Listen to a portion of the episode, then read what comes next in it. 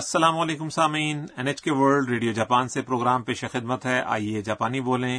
میں ہوں آپ کا میزبان محمد انور اور میں ہوں میمونہ شمیل آدابرز آج اس سلسلے کا پینتالیسواں سبق ہے آج کا کلیدی جملہ ہے お誕生日おめでと سالگرہ مبارک ہمارے سبق کی مرکزی کردار انا تھائی لینڈ سے آنے والی بین الاقوامی طالبہ ہیں آج انا کی سالگرہ ہے اس موقع پر ساکورا کا کزن کینتا بھی شیزوکا سے آیا ہوا ہے وہ لوگ ایک ریستوران میں انا کی سالگرہ منا رہے ہیں تو آئیے سبق نمبر پینتالیس کا مکالمہ سنتے ہیں آج کا کلیدی جملہ ہے う。お誕生日おめでと سالگرہ مبارک Happy birthday to you アンナお誕生日おめでとうこれほんの気持ちですどうもありがとうございます。何をもらったの開けてもいいですか آئیے اب مکالمے کی وضاحت کرتے ہیں う。アンナ、お誕生日おめでと انا سالگرہ مبارک ہو う。アンナ、 سب لوگوں نے انا کو اس کے نام سے ہی مخاطب کیا ہے お誕生日、 یعنی سالگرہ یہ شائستہ انداز ہے اس لفظ کا 誕生日、 اس کے معنی ہے سالگرہ اور اس کے ساتھ عزت کے لیے お、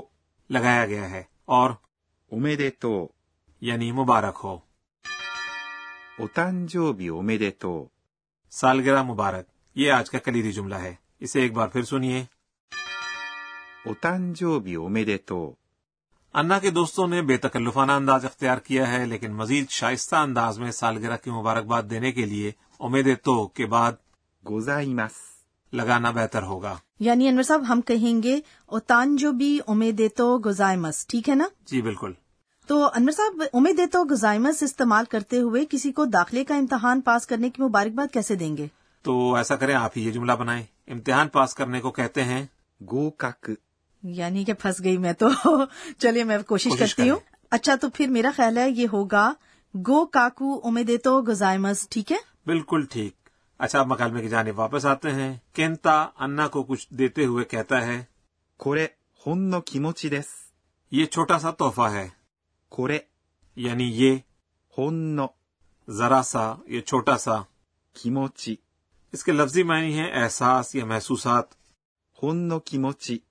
یعنی ہمارے احساسات کا چھوٹا سا اظہار کسی کو کوئی تحفہ دیتے وقت اکثر کثر نفسی سے یہ کہا جاتا ہے です。 یہ جملے کے شائستہ اختتام کا لفظ ہے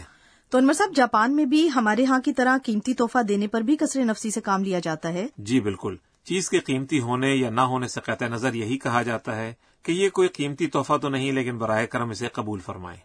اور مکالمے میں انا کینتا سے تحفہ لینے کے بعد کہتی ہیں どうもありがとうございます。 بہت بہت شکریہ どうもありがとうございます。 یہ شکریہ ادا کرنے کا شائستہ انداز ہے ویسے عام طور پر صرف اریگا تو گزائمس بھی کہہ سکتے ہیں اس کے بعد سکورا کہتی ہیں 何をもらったの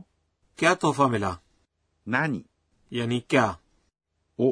یہ مفول کے ساتھ لگتا ہے もらった、 یہ اس فعل کی تا شکل ہے もらいます。 کوئی چیز ملنا پانا یا دیا جانا یہاں اس کی تا شکل استعمال کی گئی ہے کیونکہ تحفہ دیے جانے کا عمل مکمل ہو چکا ہے の、 جملے کے آخر کا یہ لفظ دراصل اس جملے کی مختصر یا بے تکلفانہ شکل ہے のですか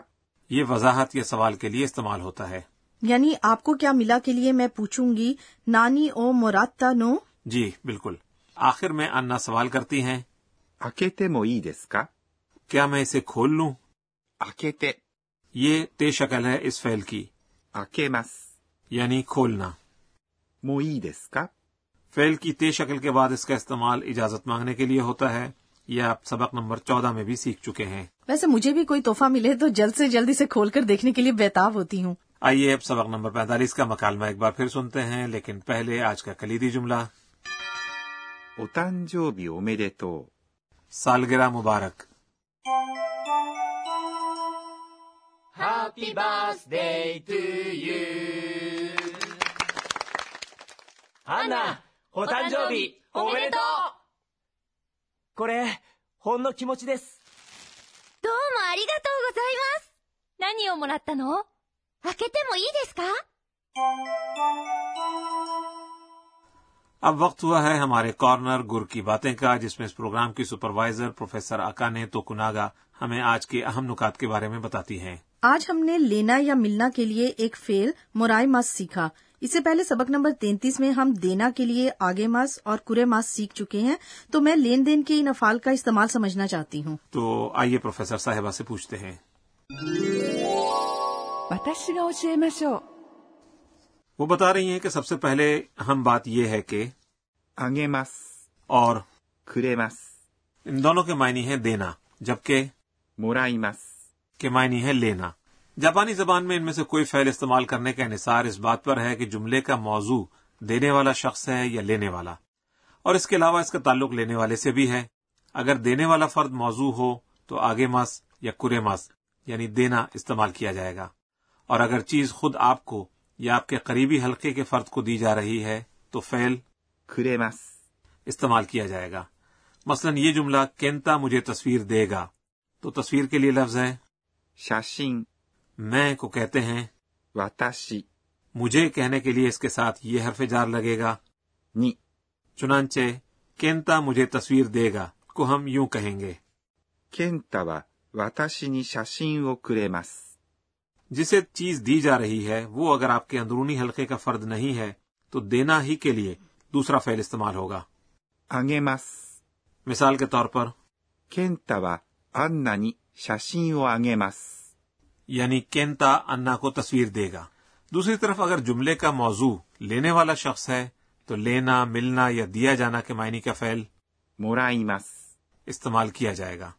اس میں دینے والے فرد کے ساتھ حرف جار に、 لگایا جائے گا مثلا انا کینتا سے تصویر لے گی اس میں アンナ、 موضوع ہے اور دینے والا کینتا ہے چنانچہ اس کے لیے ケンタに、 کا استعمال ہوگا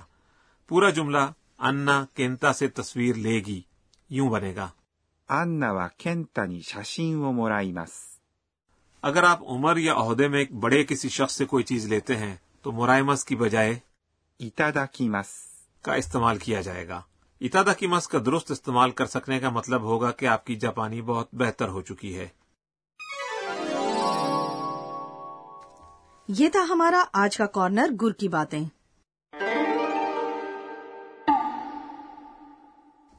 اور اب وقت ہوا ہے ہمارے کارنر صوتی الفاظ کا اس میں ہم آوازوں یا رویوں کی عکاسی کرنے والی صوتی تراکیب متعارف کرواتے ہیں آج کا موضوع ہے جذبات ジーン、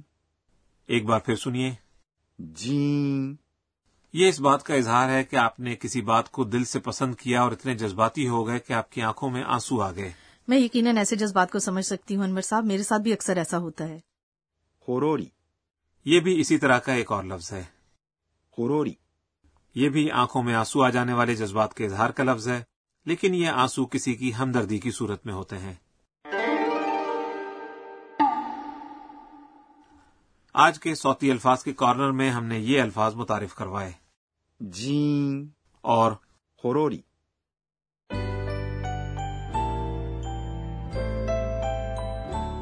اور سبق کے اختتام سے پہلے ہمارا کارنر ہے انا کی ٹویٹ انا آج کے ایونٹس پر ایک نظر ڈالتی ہیں اور ٹویٹ کرتی ہیں えーっと、今日は、 کینتا نے مجھے کوہ فوجی کی شکل والا ہار تحفے میں دیا مجھے یہ بہت پسند آیا ہے میں اپنے جذبات کا اظہار اس لفظ سے کرنا چاہوں گی جین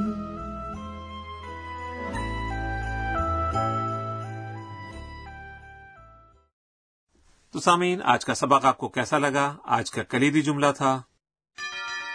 お誕生日おめでと سالگرہ مبارک اگلے سبق میں انا اور کینتا کی سالگرہ پارٹی کے بعد کی گفتگو ہوگی ہمارے ساتھ رہیے گا